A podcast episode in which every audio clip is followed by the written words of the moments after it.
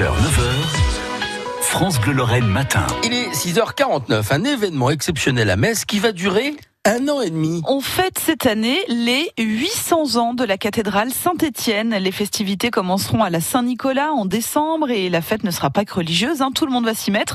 Les musées, les associations proposeront des animations spéciales et puis la cathédrale elle-même va aussi changer de visage. Le détail dans le Plus de France Bleu Matin avec vous, Roméo Van Maastricht. Programme de cet anniversaire, des spectacles d'art céleste avec des voltigeurs, des concerts de musique sacrée ou des pèlerinages organisés vers la cathédrale. Des travaux sont également prévus pour en restaurer certaines parties.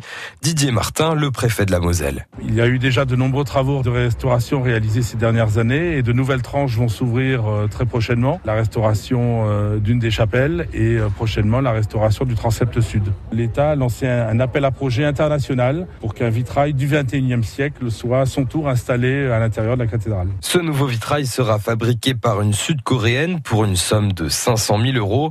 Mais au-delà des catholiques, ce sont tous les messins qui sont amenés à célébrer l'événement. Une bande dessinée sur la naissance de la cathédrale va voir le jour. Un photophore de Meisenthal sera forgé et une cuvée de vin anniversaire sera vendue aux messins pour célébrer leur édifice. Le maire de Metz, Dominique Gros, veut toucher tous les Mosellans. On a besoin de réveiller l'objet cathédrale, et aussi bien au plan spirituel qu'au plan culturel, qu'au plan de l'histoire, qu'au plan de la musique, à tous les aspects, cette cathédrale, elle est aussi la ville de Metz. Après l'incendie qui a touché Notre-Dame de Paris, l'évêque de Metz, Monseigneur Laglaise, souhaite faire redécouvrir ce haut lieu du diocèse. De temps en temps, un anniversaire ou un événement euh, tragique comme l'incendie de Notre-Dame, tout d'un coup fait redécouvrir l'intérêt et la beauté d'un bâtiment.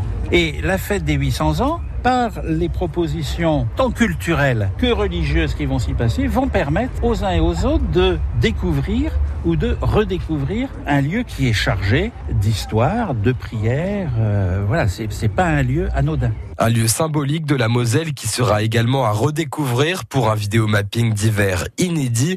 Il reviendra sur la construction et la naissance de la lanterne du bon Dieu. Et la cathédrale de Metz attire chaque année 700 000 visiteurs.